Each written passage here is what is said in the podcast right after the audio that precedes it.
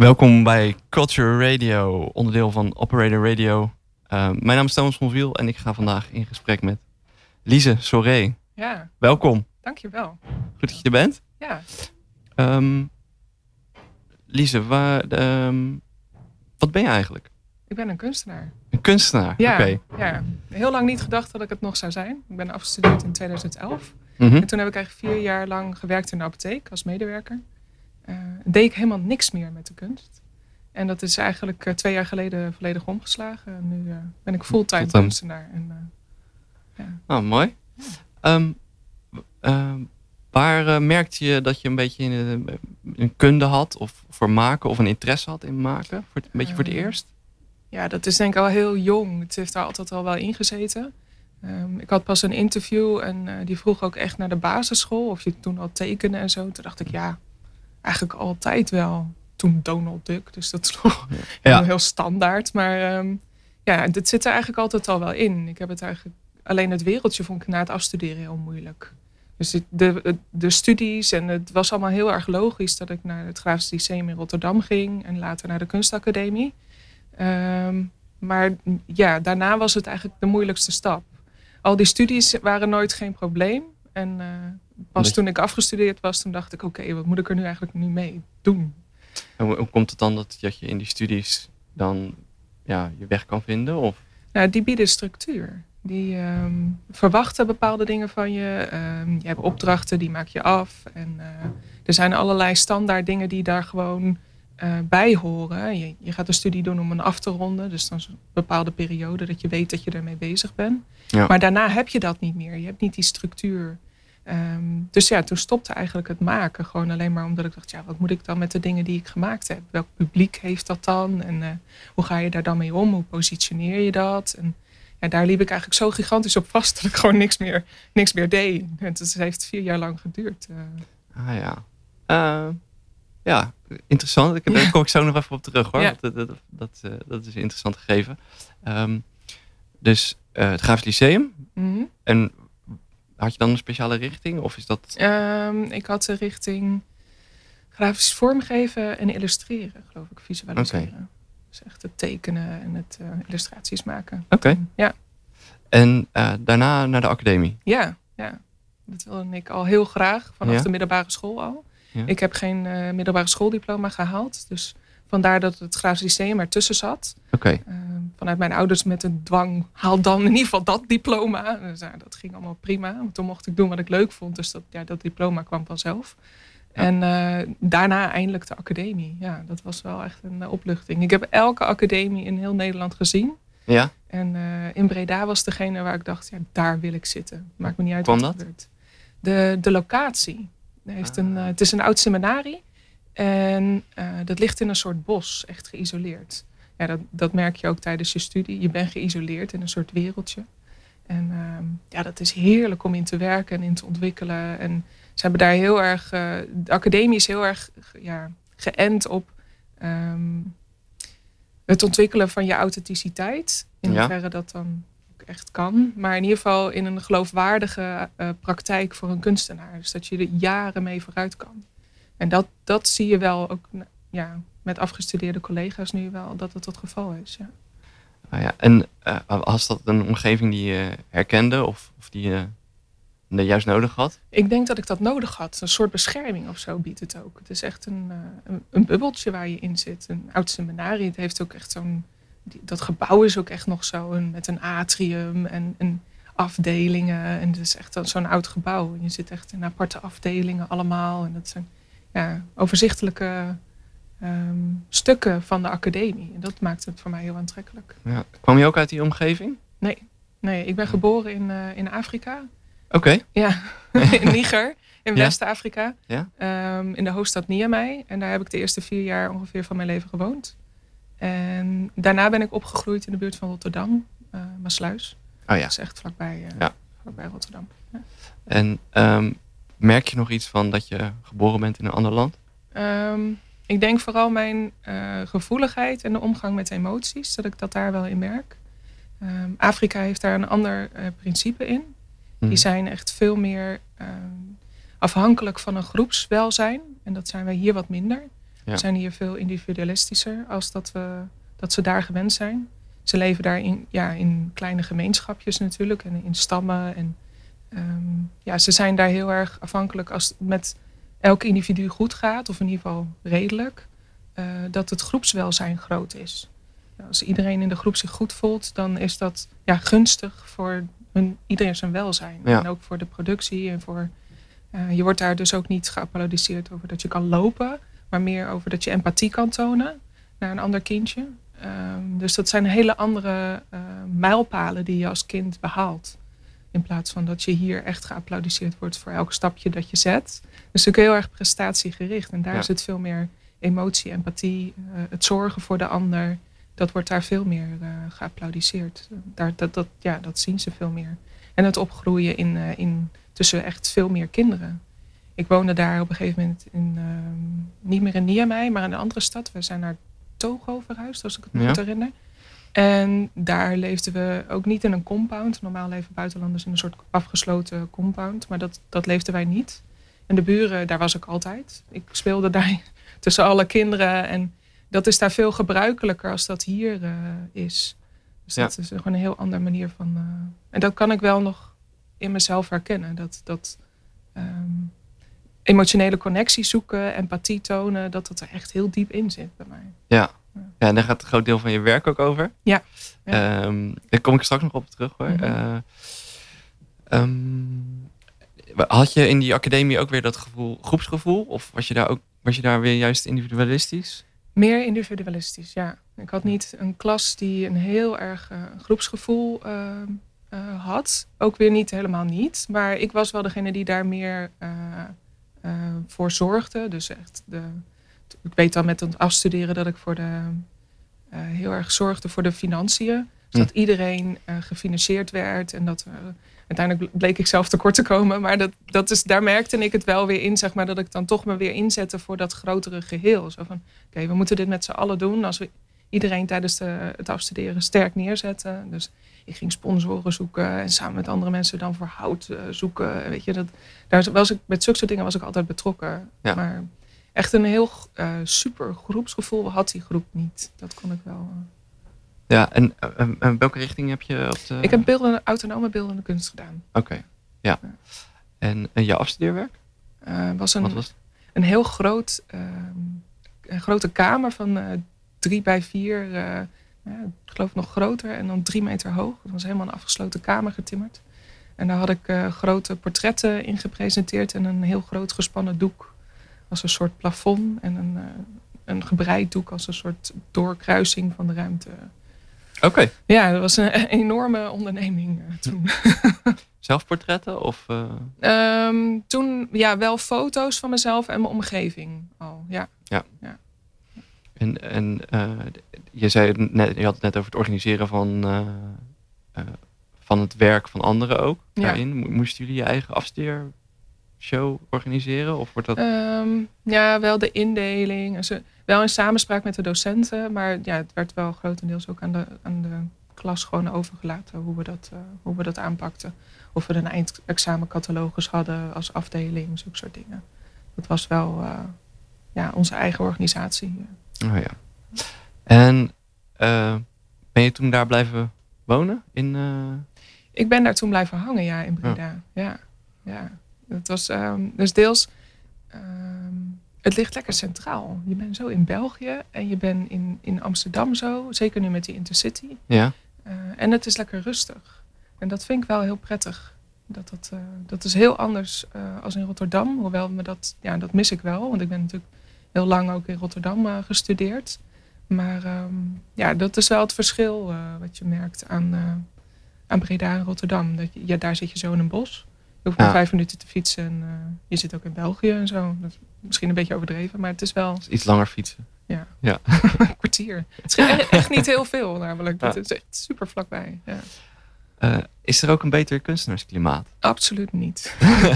Dan in Rotterdam? Nee, nee, nee, zeker niet. Nee. nee? nee. Heb je wel nog een, een, een, bepaalde binding met Rotterdam? Ja, ja heel erg. Uh, heel veel van mijn klasgenoten zijn uiteindelijk hier naartoe verhuisd. Omdat ja. hier het klimaat gewoon beter is. Um, en dat, dat is ook gewoon echt dat merk je gewoon aan, aan kansen, aan, aan dingen die georganiseerd worden. Aan, ja, dat is gewoon een groot verschil met Breda. Ze doen een poging nu de laatste paar, ja, laatste jaar zeg maar. En het Stedelijk Museum Breda begint mhm. een beetje. Maar ehm, ja, er zijn, er zijn wel organisaties die nu samenpakken. De vraag is hoe het doorzet nu. Maar in Rotterdam heb je dat gewoon allemaal al. Dat, dat, dat, dat, hoef je niet eens op te zetten of te organiseren. Of, eh. Is het niveau ook anders hier? Dat durf ik niet te zeggen. Ehm, ik denk wel dat er hier meer kunstenaars zitten van hetzelfde niveau als in Breda. Als ik natuurlijk zeg dat daar het niveau lager is, dan snij ik mezelf misschien in de vingers. Maar nou, maar ook maar, niet, niet per se de, denk ik, aan de kunstenaars. Daar twijfel ik niet aan, maar mm. meer over uh, musea, instanties, instellingen. Ja, het is hier actiever. Ja. Ehm, en ik denk dat ze daar uh, ermee bezig zijn, maar ze hebben nog wel een weg te gaan. Zeg maar. En uh, heel vaak wordt het nog gerefereerd vanuit een oudere garde van ja, de gemeente moet daaraan meewerken. Ik ben het daar niet helemaal mee eens. Je moet vooral zelf ook ja, initiatief tonen.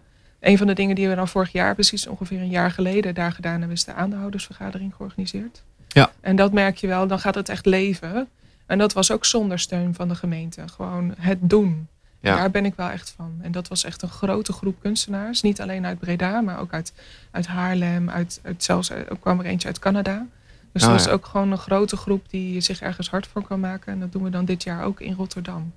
Dus dat is wel leuk om, uh, om te zien. Het kan wel gewoon, weet je. Dat, als je maar je er goed op insteekt dat het... Ja, je hoeft niet altijd op steun te rekenen van de gemeente. En dat is hier al wel makkelijker volgens mij. Dat je wat potjes aan kan spreken of uh, een mailtje naar iemand kan sturen van... Ja, wil je even een uh, stukje schrijven? Daar, daar moesten we echt heel hard aan trekken in Breda. Het is niet zo makkelijk nog. Nee, en is het ook een, een, een kleine... Ja, een kleine groep die je dan aanspreekt, die, ja. die daarmee ook bepaalt ja. wat het aanbod is voor die ander. Ja. Ja. het is een kleinere groep. Ja, ik geloof, dit is ook gewoon letterlijk een kleinere stad. Het is meer een dorpstad als dat het een stadstad is.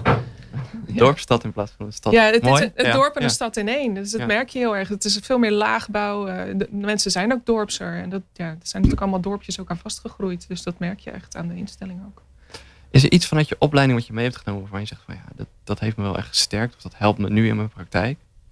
Um, ik denk dat het meeste me bijgebleven is. Um, het uh, vind ik hem moeilijk hoor. Wat mhm. er echt bijgebleven is, is vooral dat uh, geloofwaardigheid heel belangrijk is. Ik geloof dat uh, Rob Leidekkers dat zei.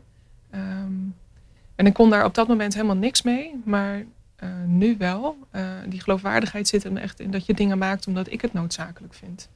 Um, en dat het daardoor geloofwaardig blijft. En of het uniek is, of het, of het, uh, dat, dat is dan allemaal terzijde. Maar dat het in ieder geval vanuit mij heel erg geloofwaardig is dat ik het, dat ik het doe. Zit dat in dezelfde lijn als wat je net al zei, noemde authenticiteit? Ja, ja, dat zit in die, in die, die lijn, ja. Want het hoeven natuurlijk, volgens mij zijn het niet twee begrippen die met elkaar te maken hebben daarin. Nee, um, authenticiteit uh, werd ook niet altijd op die manier benoemd. Um, ik denk dat geloofwaardigheid wel. En ze noemden vaak het woord waarachtig. Maar dat, dat vind ik een heel raar woord. Ja. Maar waarachtig, dat, dat was een van de woorden die hij daarin heel erg benoemde. En die zijn me wel bijgebleven. Ik denk dat ik dat voor mij vertaald heb naar authentiek aan mezelf. En dat het geloofwaardig blijft wat ik doe. Naar, ja, naar de toeschouwer. Ja, ja. ja ja, waar ja, is het waar? Zit er een bepaalde. Ja, zit er een. zit kenmerk, kenmerken in van wat waar is? Ja. ja. Oké. Ehm, momenteel exposeer jij in Galerie de Rivier. Klopt. Ja. Ehm, aan de Maas? Ja, Westerkade. De Westerkade, ja, ja. Westerkade. Naast de delicatessenzaak, wijnzaak. Ja. zit van alles. Ja, ja. Dat is een, oh, dat is een heel mooi trouwens. Er zit uh, Jan van Breda. zit ernaast. Vond ik wel een hele grap. Ja, ja, zeker. Nee, ja, dus ja. Um, wat exposeer je daar? Um, grote zelfportretten. Mm -hmm. Eén hele grote, uh, uit vijf delen, op kaasdoek. Uh, die zijn vier meter hoog bij 1,60 breed. Zo. En dat zijn dan vijf delen, dat vormen één portret. En wat kleinere zelfportretten. Uh, ook hele grote getekende landschappen. En wat geluidsboxen waar je op een knop kan drukken en dan komt er een gesproken zin uit of een emotie die je dan hoort. En ehm, een kleinere hoek met uh, tekeningen op, op losbaar papier. Soluvlies noemen ze dat. Oké, wat is dat? Um, het is een soort papier wat ze gebruiken om borduursels op te maken. Ja. Uh, dan hebben ze een, een, houvast om dat borduursel op te maken. En later kunnen ze dat papier dus oplossen door het in water te doen. En dan hou je eigenlijk alleen het borduursel over. Ik ah. maak er dan geen borduursel op, ik maak er een tekening op. Dus als dat in contact komt met water, dan verdwijnt de hele tekening en het papier waar het op getekend is. Oh. Ja, dus dan is het ja, helemaal weg. En, ehm, waarom heb je daarvoor gekozen? Um, die grote tekeningen zijn ook op ja, best wel transparant doek. Dus het is heel erg doorzichtig. Ja. Um, en dit is eigenlijk een logische vervolgstap. Het gaat heel erg over het een moment pakken uh, met heel veel emotie en dat stilzetten. En dat proberen volledig te kunnen analyseren door het te tekenen. Mhm. Aan de hand van, ik maak dan foto's van die emotie. En ik pak daar een foto uit die dat voor mij helemaal uh, beslaat. Of een emotie beslaat die ik graag zou willen analyseren. Mhm. Die blaas ik op of die, ja, die maak ik zo dat ik hem ja, heel lang ermee kan tekenen en kan analyseren.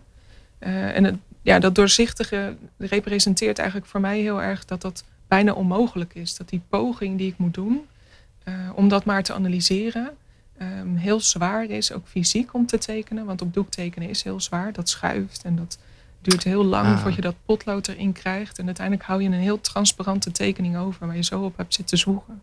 Dus dat is eigenlijk de paradox die dat, die dat is. En dat zijn die tekeningen op solivlies eigenlijk ook. En um, dat, is, zijn die, is de bedoeling van de, de, de tekening op dat gaasdoek dat het, uh, dat het ook oplosbaar is? Of nee, nee het, het, is wel doek wat ongebleekt is. Dus hoe langer het in de zon hangt, hoe meer het bleekt. Mm um, en hoe vaker het bewogen wordt, hoe meer het, uh, het grafiet eruit gaat. Dus dan wordt de tekening vager. Ja. Er blijft wel wat van over, want die zijn wel gefixeerd. Alleen ze worden wel met de tijd vager en bleker. Dus ze zijn wel vergankelijk wat dat betreft. Ja, Net als emoties. Ja, ja, ja, dat is eigenlijk wel wat. Slijten ook. Ja, die slijten ook met de tijd. En dat is ook wat dat soluvlies eigenlijk doet. Het is uh, een, wat radicalere vorm, zeg maar. Dat, dat, proces met dat doek is heel traag. Uh, dat zal niet heel veel mensen echt meteen opvallen. En dat solivlies zegt eigenlijk een soort uh, harde lijn daarin. Zo van dit, dit, is, dit is gewoon per direct oplosbaar. Als je vochtige handen hebt of zweethanden, dan voel je hem gewoon weg smelten onder je handen. Dus, dus dat is ook lastig tekenen? Dat is, ja, je moet geen zweethanden hebben. Nee. Van de week wel een paar keer, vorige week wel een paar keer echt uh, moeten zorgen dat mijn handen niet zweten. Ja. Of een papiertje eroverheen leggen waar ik aan het tekenen was. Ja, dat was wel spannend. Ja. Um, binnen je werk, uh, zoals ik het nu begreep, behandel je, ik heb even drie thema's eruit gedestilleerd. Mm -hmm. uh, seksualiteit, mm -hmm. emotie en het lichamelijke. Ja.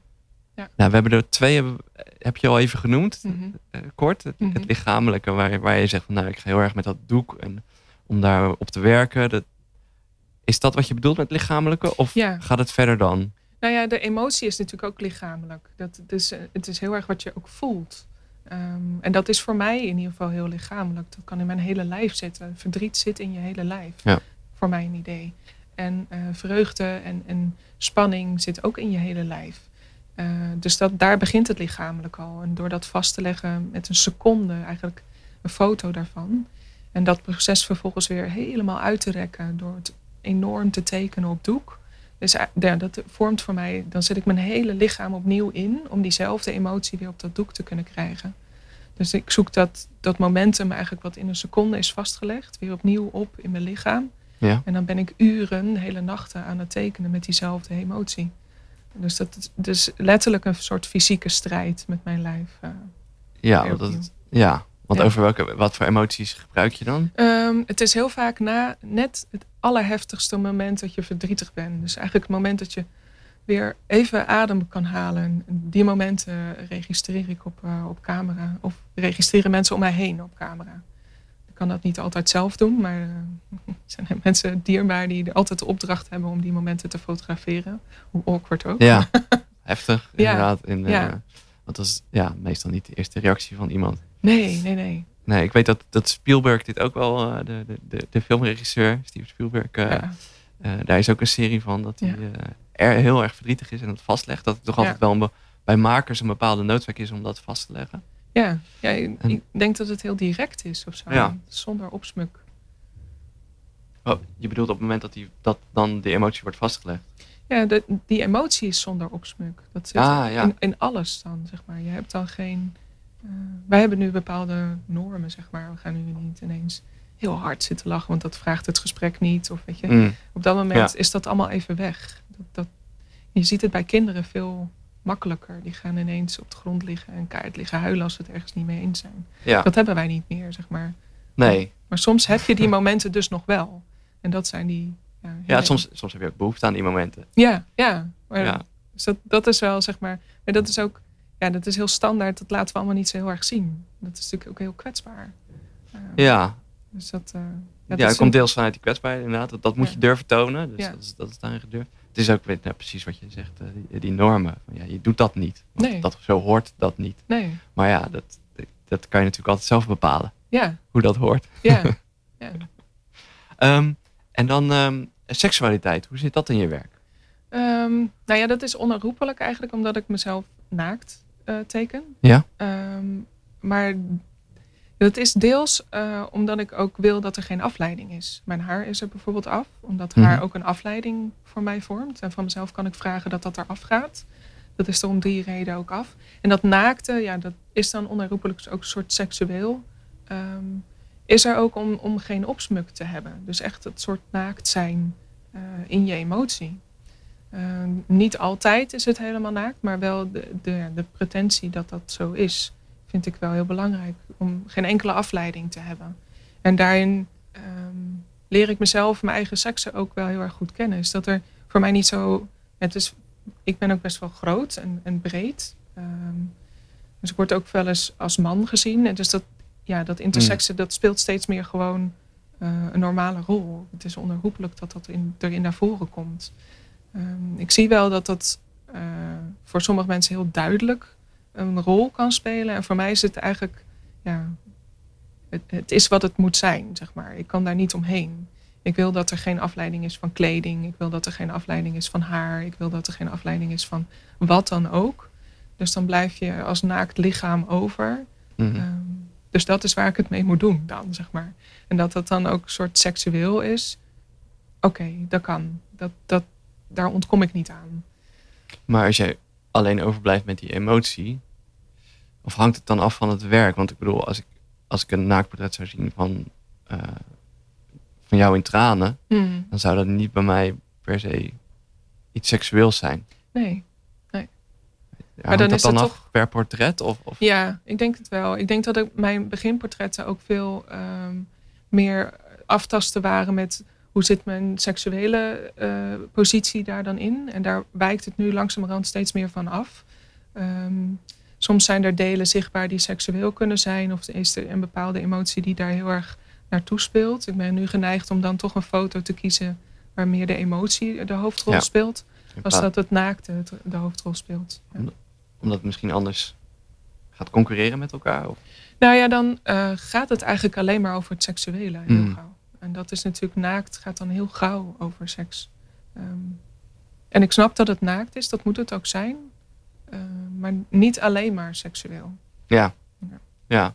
Nee, maar je hebt natuurlijk je hebt een, een langlopende traditie van naakte in kunst. Ja. Uh, die verre van seksueel zijn. Ja. Maar, maar daarin ook uh, ja, een, een, ideaal aangeven of zo. Ja.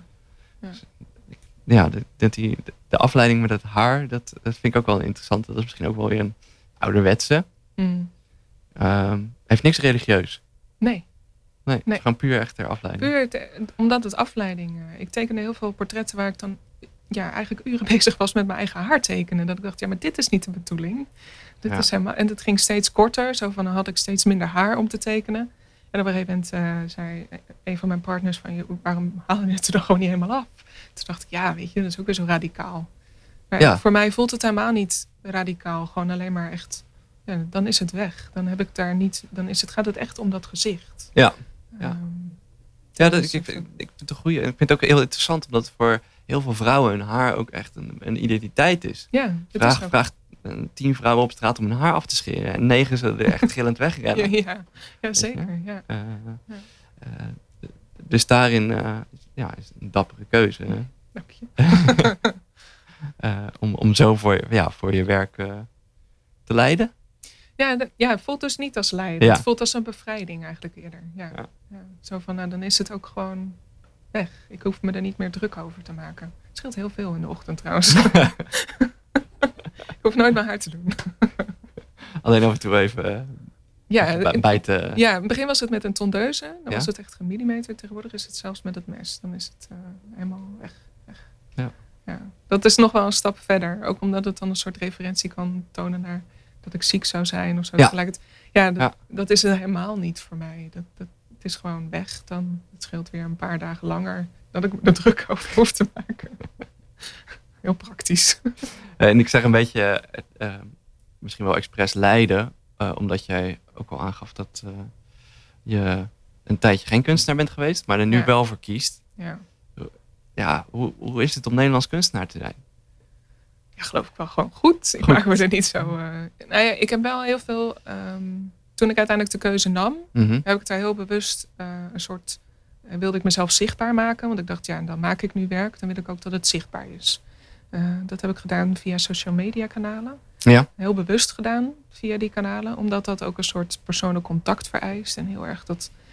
dat wordt ermee. Ja, het is de insteek van die, van die kanalen. Dat je contacten met elkaar kan onderhouden dacht, nou, dat is dan eigenlijk wel een mooie. Dat kan ik dan inzetten. Uh, want dan kan ik een soort contact maken met mensen. Toen ging ik ook filmpjes opnemen van mijn proces. Ik maak regelmatig vlogs. Mhm. Ehm, van die momenten dat het heel moeilijk is om bepaalde besluiten te nemen.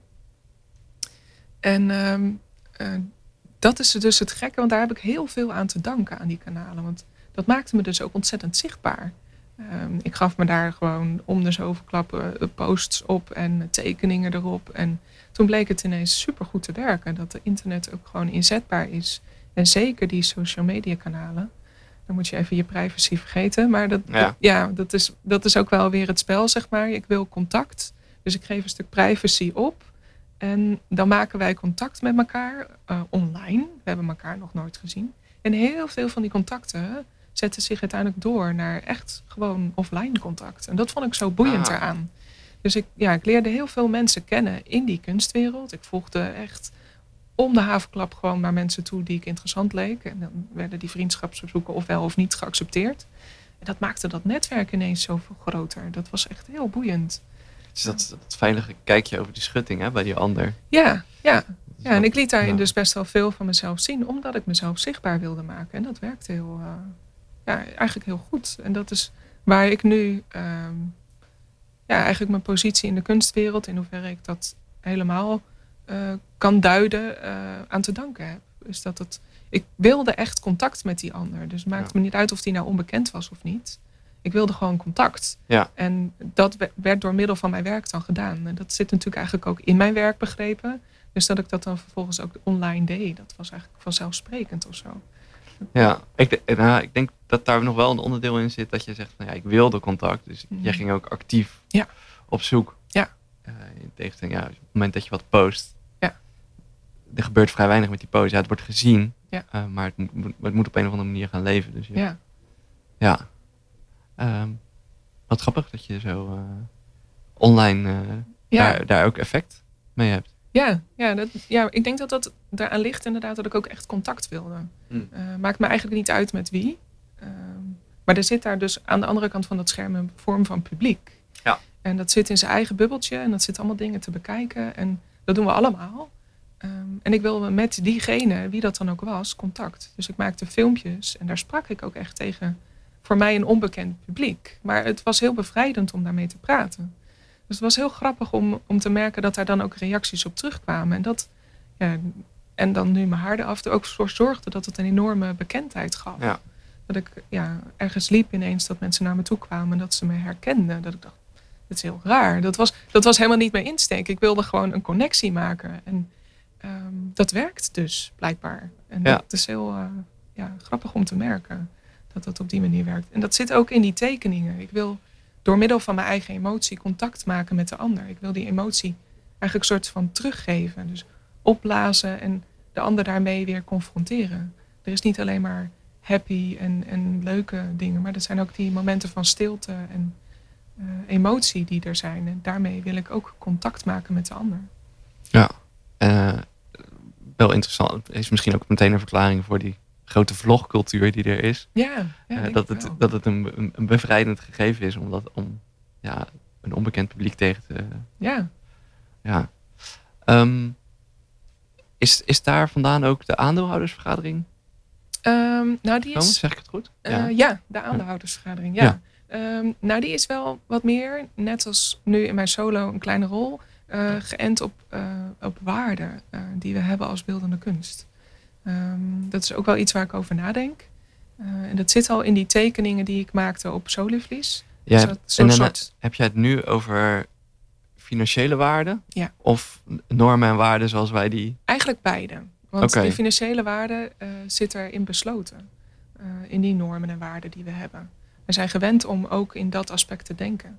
Ja. Um, en we zijn heel erg gewend, merk ik vooral, om um, te denken dat als de financiële waarde heel hoog is, dat we daar dan ook uh, meer normen en waarden, meer waarde aan hechten. Ook emotioneel. Kan je een voorbeeld geven? Um, je koopt een product. Uh, neem bijvoorbeeld de producten van Apple. Ja. Die zijn heel duur. Mm -hmm. um, je koopt een deel, daarmee het merk. Uh, we hechten daar dus emotioneel waarde aan. Uh, dat doen best wel veel mensen. Dus we geven daar meer geld voor uit, terwijl we misschien hetzelfde vergelijkbaar functionerende product goedkoper kunnen krijgen. En dat, dat is iets heel geks, zeg maar. Dat, dat merken ook waarde kunnen hebben. Het zit hem ook in dat een, als een kunstenaar heel beroemd is en het zet ergens zijn naam onder, dat dat werk meer waard is. Ja. Is dat dan ook beter? Is dat dan ook echt meer waard? Ja. Wat is dat voor iets raars, zeg maar, dat waardesysteem? Dus dat, dat vond ik wel heel erg boeiend. Um, en dat speelde voor mij een hele grote rol. Uh, en dat sommige mensen um, uh, daar helemaal niet mee bezig zijn en anderen juist weer heel erg. En dat toch je maatschappij daaromheen functioneert. Want je koopt je eten met geld. Je ja. betaalt je huur met geld. Je, je ontkomt er niet aan of je bent met geld verbonden. Je moet heel veel moeite doen, wil je dat niet zijn. Dat is bijna niet te doen in deze maatschappij. Dus dat, dat, je verhoudt je onherroepelijk met, met de vorm van geld. En dat, dat zie ik dus ook dat emoties ook gewaardeerd kunnen worden aan geld. En um, ik leerde iemand kennen, Peter Bouwmans. Uh, en die uh, frustreerde zich daar heel erg over, over het neoliberalisme. En over um, de manier waarop wij nu in de maatschappij uh, met het kapitalisme omgaan. En met al die waardevermeerdering. En ja. ik kon me daar dus in zijn, zijn gedachtegoed heel goed vinden. En toen hebben we samen met Rudy Bos hebben we de aandeelhoudersvergadering opgericht. Vorig jaar zijn we daar al, ja, zeg maar nu twee jaar mee bezig. Het eerst het opzetten. En uh, de aandeelhoudersvergadering is echt een statement tegen BV Nederland. Want alles wordt in, ja, eigenlijk in waarde opgesomd. En de beeldende kunst heeft ook waarde. Daar gaan we niet meer over discussiëren. We hebben gewoon een aandeel. We gaan het niet meer bewijzen. We gaan het gewoon laten zien. En dat was eigenlijk het idee. Wij hebben ook een bedrijf. Wij hebben ook een aandeelhoudersvergadering. En we hebben toen uh, volgens mij 23 kunstenaars uitgenodigd. Of net iets meer. Of voor een vergadering, voor een aandeelhoudersvergadering. Ja. Dat uh, was vorig jaar in Breda in de Stokvishallen. En uh, we hebben daar een echte vergadering gehouden. En de gemoederen liepen heel hoog op. En we hebben toen uh, gezamenlijk een statement geschreven. Peter is degene die daar de voorzet voor gegeven heeft. en uiteindelijk is er een statement gekomen tegen BV Nederland. Zo van, joh, ja, het, het maakt niet uit wat je wil, wil zeggen. Maar beeldende kunst heeft een vorm van waarde. En wij kunnen daar gewoon voor gaan staan. En we hoeven niet mee in, in al die uh, afstandse dingen die je zegt als het is een linkse hobby of het is, weet je. En dat werd Ja. toen de tijd ook best wel Ja, door. Wiebes ook, eh, ja, voor, voor een kratje bier doen we alles Ja. eh, gezegd. En daar was het toen de tijd ook wel echt eh, op geïnspireerd. Zo van, ja, we doen het niet allemaal voor een kratje bier. We hebben gewoon echt wel degelijk wat te zeggen. Dus het is een, eh, een grote tentoonstelling geworden van 23 kunstenaars, van grote tot kleine namen. En iedereen bond zich voor hetzelfde, hetzelfde doel. Het was heel En dat, dat was vorig jaar? dat was vorig jaar, ja. En, en nu? Nu, in dit jaar komen we terug eh, in Rotterdam. In samenwerking met, eh, met Maarten Bel. Ja. doen we aan de Maternessenweglaan. Een van de. Allemaal. Dus, dus ze zitten er alle twee in Rotterdam. Ja, ja, heel veel zijn er. Ik zou het op moeten zoeken welke het is.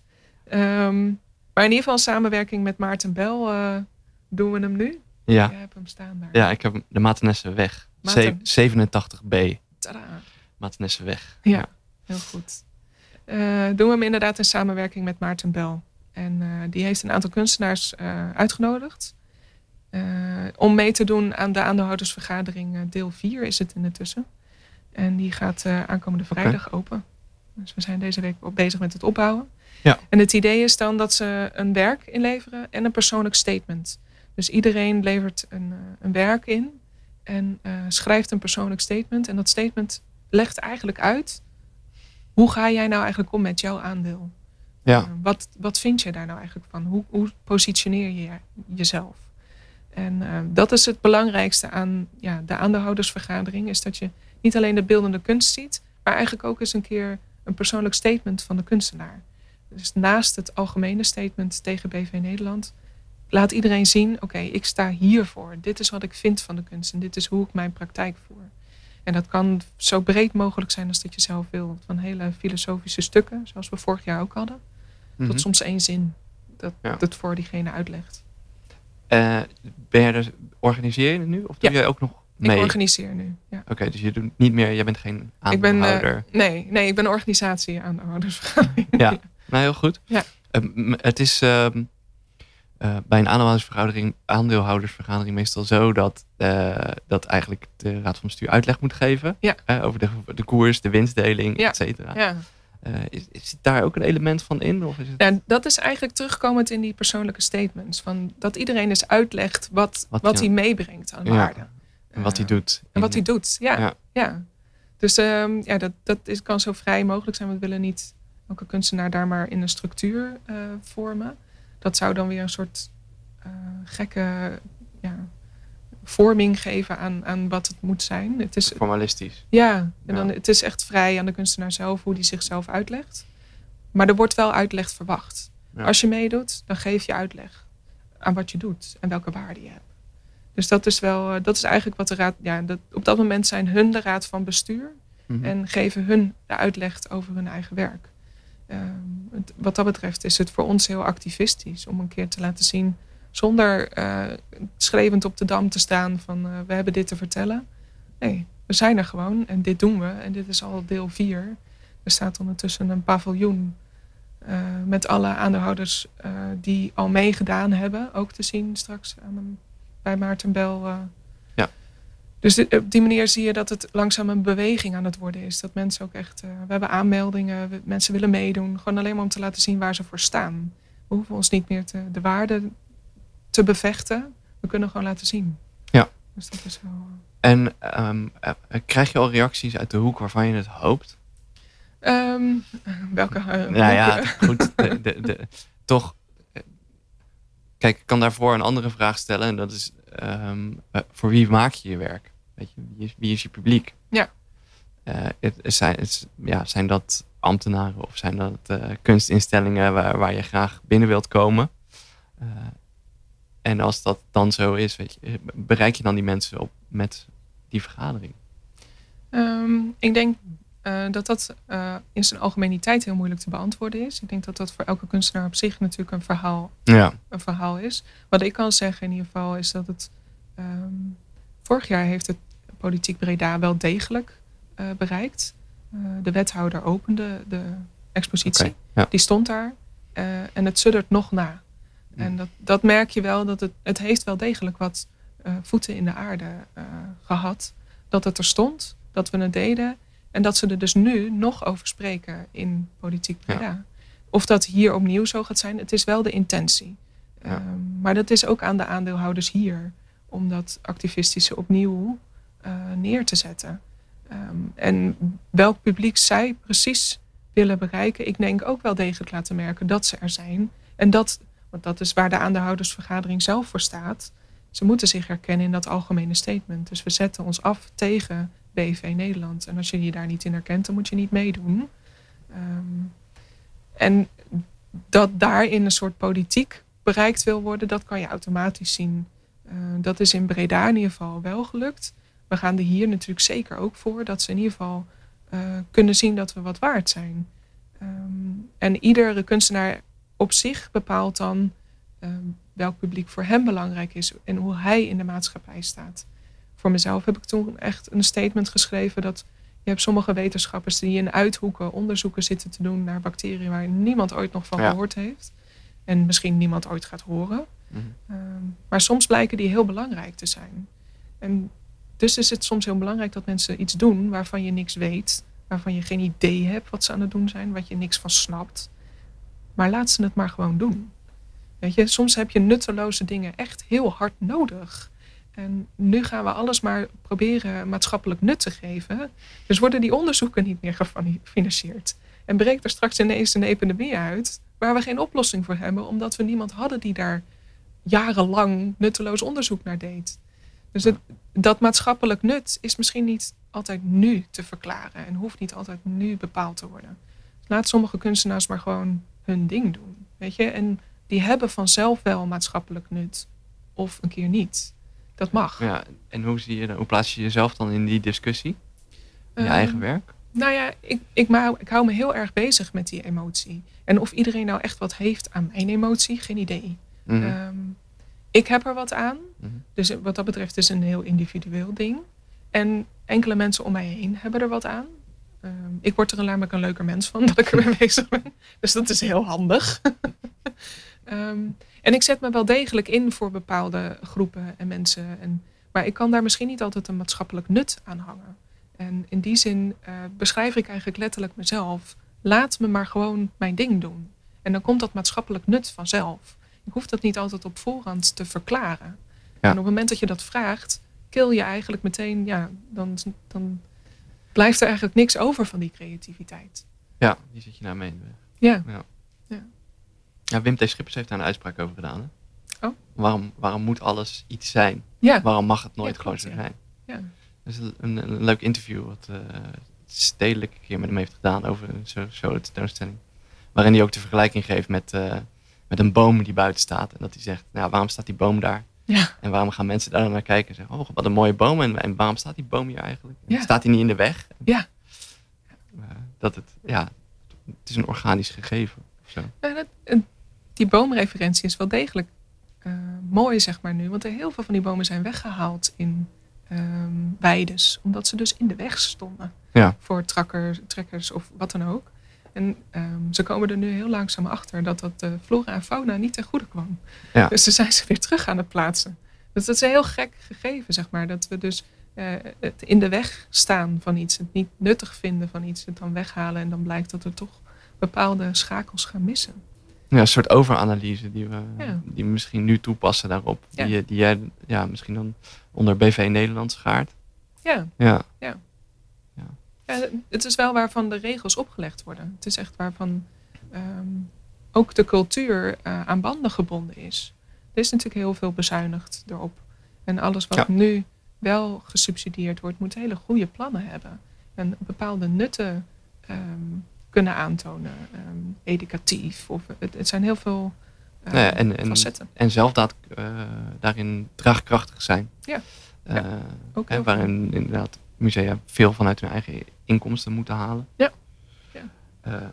kan je afvragen hoe die verdeling eerlijk daarin is. Hè? Want als je natuurlijk ja.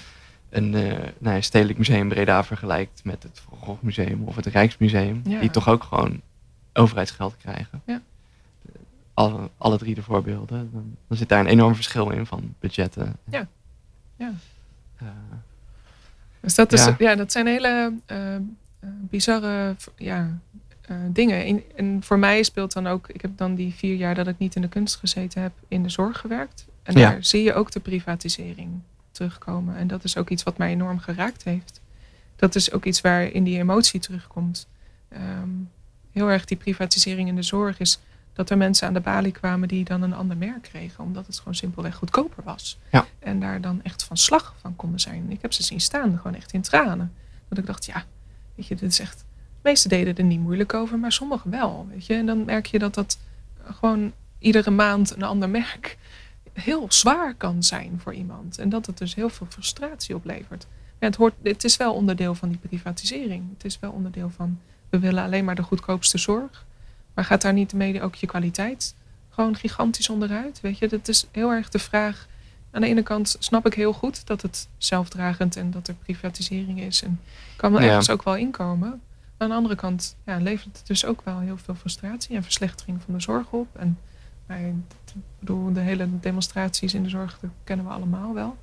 Dat ze ook. Uh... Ja, en dat het gewoon intensief werk is uh, voor, een, uh, ja. voor een salaris wat het niet echt vertegenwoordigt. Nee. nee. Ja. Nee, dus het, het, is een heel gekke gebeurtenis. En ik denk dat het in heel, heel Nederland gewoon een rol gespeeld heeft. En het zal ergens goed voor geweest zijn, want de economie was niet goed. En misschien klimmen we daar nu uit. En daar durf ik allemaal niet hele harde uitspraken over te doen. Daar, ben ik niet, daar heb ik niet genoeg kennis voor. Maar wel, uh, ik merk wel dat het daar dus ook heel veel emotie in, in teweeggebracht heeft. Zeker ook in die zorg. En dat is ook wel wat ik dus in mijn werk uh, stop, zeg maar. In hoeverre, in hoeverre is die emotie dan te koop? In hoeverre kunnen we dan alleen maar de goedkoopste zorg blijven bieden? Mm. En dat is ook waar die tekeningen op Solivlies uh, op geïnspireerd zijn. Ik heb daar een veiling aan vastgehangen. Ja. En die tekeningen waren afgelopen zondag te koop. Vijf van de vijftien. En um, één daarvan is dus vernietigd. Die is niet verkocht. Die heb ik in het water gelegd. En die is dus per direct ook helemaal opgelost. En dat leverde heel veel emotie op op dat moment. Want niemand wist dat mijn uh, plafond, zoals ze dat noemen, Ehm, in zo'n veiling heel hoog lag. En dat deed ik bewust om te laten zien dat sommige dingen helemaal niet eerlijk zijn. En dat tijdens mm. zo'n spel die regels heel erg kunnen veranderen. Ja. Dus de eerste tekening werd verkocht door de veiling. En ja, die was 65 euro. Dus voor het werk wat ik insteek, ja, misschien wat aan de lage kant. Maar dat, dat was ik op voorbereid. Het startbedrag was 20. En dat ging met 5 steeds omhoog qua biedingen.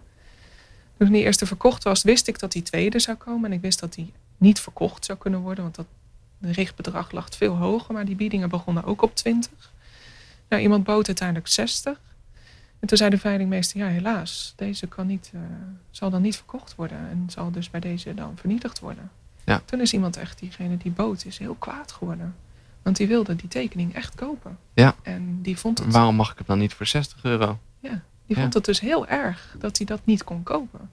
En dat is eigenlijk precies wat ik bedoelde met Soms is dat zo oneerlijk. Soms weet je niet wat die waarde is. En soms liggen die waarden zo extreem uit elkaar. Nou, die is boos weggelopen. Die heb ik niet meer. Uh...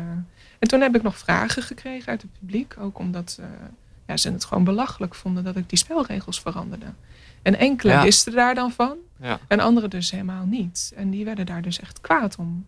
Maar dat is eigenlijk ook wel de oproep, ja. En dat lijkt mij ook heel herkenbaar nu, denk ik, voor, voor wat jij noemt die BV Nederland. Dat die, die als mensen weten, of tenminste de, de consument, de bezoeker, tegenwoordig weet gewoon heel goed hoe alles in elkaar steekt. Ja. Wat, wat die regels zijn. Dus op het moment dat je daaraan gaat tornen, ja. Ja, dan, ja, dat kan niet. Nee, dat kan En dan hou je niet aan afspraken. En, ja, dat, dat, dat, dat verwijt kreeg ik ook echt. Ik hield me niet aan afspraken. Maar ik dacht, ja, dit is mijn spel. Ja. Ehm, ik wist dit, dat dit ging gebeuren van tevoren. Ik heb hier hints voor gegeven. Ik heb het niet letterlijk uitgelegd. Maar dit was mijn veiling slash performance. Je begeeft je hier in een kunstinstelling. Dus ik snap de frustraties, ook waar ik op doelde. Dat er frustratie bij kon komen kijken. En hij werd ook echt vernietigd. Ja. En toen werd er echt ook aan alle kanten gezegd... oh, wat zonde en wat erg. En ehm, iemand had hem willen kopen en die mensen werden kwaad. Toen dacht ik, ja, maar dit is precies wat ik bedoel. We weten dit niet altijd. We weten niet wat iets waard is. En, en was geen van de andere kopers blij hiermee? Nee. Nee? Nee. Want je kan ook zeggen, het waren er vijf die verkocht zijn. Ja. Er is er nu één vernietigd. Dus dat betekent dat ze vier zijn. Dat betekent dat die van mij meer waard is. Ja. Nu. Ja, en tegelijkertijd is het natuurlijk heel extreem kwetsbaar. Want het, het is op solivlies. Dus je moet het ook nog maar zien te bewaren voor zoveel jaar. Ik weet niet hoe lang dat meegaat. Dus het is heel erg grappig om om te merken dat daar dus de, de sensatie was zo groot dat er niet nagedacht werd over, oh misschien is dat van mij nu meer waard, want er is er alweer even vernietigd. En daar komen er dus nog tien, dus we zullen zien wat daarvan verkoopt. Ja. Wat vond je van die stunt van Banksy? Ja, dat, ja, dat vond ik dus ook wel heel tof. een beetje inspiratie? Of, ja, ja, ik vond het jammer dat hij dan niet gewoon helemaal vernietigd was. Ja. En dat is dus waar ik dan dacht, ja, dan, nu is heel erg de vraag van, is die dan meer waard? Is die dan minder waard? Wat denk je? Ik denk nu meer, ja. Ja. Ja, want er is halverwege is er natuurlijk een stop. Dus dit is nu wel echt, Ik denk dat ook al was die helemaal vernietigd, dat die nog steeds meer waard was geweest ja, dat zou eh, kunnen, dan, dan, dan het origineel. Ook omdat er, er Er zit, blijft wat over ook, hè? ja, en er zit een verhaal aan achter. Ja, dat is waar. En, de- de- en dat verhaal is gewoon ook heel veel waard. Ja. Ja. En Niemand die het wist, wat ik absoluut niet geloof. Nee, dat geloof ik ook niet. Nee, Want er is geen een grote veiling als. eh, kan bijna niet. er is echt geen veilingmeester die niet die lijst opentrekt. Nee, En, eh, dat geloof ik ook niet. en zegt: Goh, wat vreemd dat er hier een sle- een eh, sleuf onderin zit. Ja, maar goed, ook inderdaad om die waarde aan te geven. Het- wat ik en dat, die speelt ook heel erg op dat Banksy een hele grote naam is. Mhm. Ehm, en dat vind ik dus ook zo interessant. Dat die naam van belang is voor de waarde. Ja. En niet het werk zelf. Ja. Dus dat is het gekke eraan. Ehm, het is zo'n vernuftig spel en totaal onrealistisch en oneerlijk. En dat is eigenlijk wat ik afgelopen zondag alleen maar wilde benadrukken. Zo van, het is heel onrealistisch en heel oneerlijk. En toch houden we dan maar vast aan de vooropgestelde regels. Nee, nee, dus hij, hij is conceptueel sterk. Maar dat, ik Ja. moet ook aan andere voorbeelden denken hoor, op het moment dat jij het hebt over, over die waarden. Ik moet bijvoorbeeld ook denken aan een ehm, eh, conversatie van Damien Hirst en een assistent van hem. Ja, Want Hirst heeft natuurlijk gewoon een enorme fabriek waarin hij Ja. zijn stippenschilderijen laat maken. Ja. En, en zijn assistent die zei, ja, mag ik van jou een stippenschilderij? En toen zei hij, ja, maar je bent er veel beter in dan ik. Dus je kan hem zelf maken. Maar wat zij eigenlijk bedoelde is, kan je, als ik er eentje maak, kan jij hem dan ondertekenen? Ja. En zei, ja, dat, nee, dat ga ik niet doen. En daar baden zij natuurlijk van. Want op het moment dat zij hem maakt en zegt, kijk, dit is mijn stippenschilderij. Dan zegt iemand, ja, Het gaat om zijn naam dan. ja, Het is bizar. het, ja, ja, ja. dat- is nou, wat kunst betreft een interessant gegeven. Zeker, zeker om waarde, zeker ook om inderdaad, waar je in het begin het over had, ook over dat aanzien. Ja. Van, nou ja, op het moment dat, dat, een, nou ja, dat Damien Hirst of Cones of an- andere van die gasten die hun werk niet meer zelf maken, Ja. eh, hun werk presenteren, is het miljoenen waard. ja. Eh, En als hun assistenten eigenlijk die het werk maken en het zouden presenteren, is het helemaal niks waard. ja, Exact hetzelfde werk. Ja. ja. Ja. Dat is echt bizar. Ja. Dat is ook wel een van de redenen waarom ik dus onder een pseudoniem werk. Omdat het ook opnieuw die vraag stelt over, ehm, is die naam nodig? Is Ja. mijn naam is jou nodig echt, ja, om, om, om het iets waar te maken? Is dat belangrijk, die naam? Ja. Of is dat helemaal totaal onzinnig? Ja. Dus dat is ook wel de vraag die ik daarmee wil stellen. En met de tijd ben ik nu, dus nu bezig met een project om eh, mijn pseudoniem waaronder ik nu werk digi- te digitaliseren. Dus op Mm. het moment dat dat dan een volledig digitaal persoon wordt, ehm, is dat dan hetzelfde? Kan die dan als, als mijn kunstenaarspartner dienen? Kan die dan als gesprekspartner dienen voor andere kunstenaars? Ehm, is het dan een eigen individu? Hoe ga ik daar dan mee om? Ah ja, Dus dat is ook eh, opnieuw zeg maar, die vraag over hoe dat dan zit met die waarde die dan dat, het werk wat dat pseudoniem maakt, ja, dezelfde waarde heeft op het moment dat het een digitaal persoon is. ja. Zit die waarde dan in dat ik het maak? Dus dat is heel erg, waar, waar, waar ligt dan het begin van die waarde? Interessant. Ja, ik, je zit gelijk in een kronkel van wie is dan wat en Ja, ja, wie, wie, ja, wie, heeft welke, wie vervult welke rol. ja. Ja, En Dat slaat voor mij dus terug op mijn jeugd in de zin van dat welzijn in die groep. Dat individu is veel minder belangrijk. Het welzijn van die groep is belangrijk. Niet ik als individu. Dus dat is weer heel gek. ehm, ik creëer gewoon mijn eigen groep straks. Digitale kunstenaars om die misschien ook allemaal hetzelfde uitzien. Ja, misschien wel, ja. Allemaal ja. geschoren hoofd. Ja. Nee, ik heb er dus ehm, afgelopen zondag niet alleen de opening gehad van mijn solo, maar er was ook een performance van mij in Amsterdam. En daar ging dus een life-size pop van mij heen. Een soort dol Ja. die daar. ehm, eh, er, zat, er waren drie portretten die ik getekend had. En er zat een cellist een muziekstuk te spelen. En die pop zat om haar heen. Zo van, dan was ik daar ook aanwezig. Dus die splitsing. Ja. Ik heb het gezien op je Instagram. ja. Dus die was die pop eh, als mijn zijn daar aanwezig. Met eh, een Ja, assistent. Hier. ja dus dat is de, de, de eerste strekking van, de, van het eh, ja, pseudoniem, van, de, van het virtuele los. karakter. ja. Oh, mooi. Dat is iets waarmee je bezig bent. Zijn er nog andere dingen waarmee je bezig bent? Ehm, nu met de, de aandeelhoudersvergadering dan heel druk deze week. We openen vrijdag om vijf uur. Dus dat uh, heeft nog wel wat voet in de Maatnessenweg, 87b. Oh, gelukkig dat jij het weet. Oh, ja. Ik kan het niet onthouden. Geen probleem. om vijf uur openen we, dus daar heb ik heel veel zin in. En um, nou ja, met dat project van het digitaliseren van mezelf. De eerste stap is... Uh, uh, ik heb dus ook nog geen website. Dat werkt alleen maar nog via social media kanalen. En die keuze heb ik dan bewust gemaakt. Ja. Omdat dat contact dan persoonlijker is tussen twee aanhalingstekens natuurlijk. Want of dat nou echt persoonlijk is, dat weet ik niet. Maar uh, mijn website is de eerste digitale stap. Dat wordt een chatbot. En alleen door middel van conversatie met die chatbot kan je informatie over mij opvragen. Maar dat is dus ook niet meer het gesprek, dat, dat voer ik niet meer zelf. Dat gaat een chatbot doen voor mij. Um, wel in mijn naam, maar uh, uh, dat is echt maar de eerste digitale digitalisering. En de grote. Daar hangt volgend jaar een soort programma omheen. Ja. Hoe deze nieuwe materialen um, ja, eigenlijk een soort uh, vorm hebben in de beeldende kunst. We kennen heel veel um, uh, digitale materialen. Maar die, hoe zit die combinatie eigenlijk met de beeldende kunst? Hoe snel wordt het een techniekje? Wanneer wordt het conceptueel ook sterk? Uh, daar komen een aantal lezingen over bij een hedendaagse kunstinstelling Witte Rook in Breda. Okay. Vlakbij het station. Dus dan vorm ik, daar geef ik eigenlijk zeg maar, een soort programma eromheen. naast dat ik dat project uitvoer. Mooi. Ja. Dankjewel voor dit gesprek. Graag gedaan. Um, als mensen in de gaten willen houden, www lisesoré.nl. Dan komen ze op mijn Instagram. En straks, op die chatbot. Dus dan kan je dag en nacht gesprekken met me voeren. Veel succes met de aanhalingsvergadering en met je Solo Expo nog. Dankjewel. Uh, en uh, bedankt voor het luisteren. Tot de volgende keer.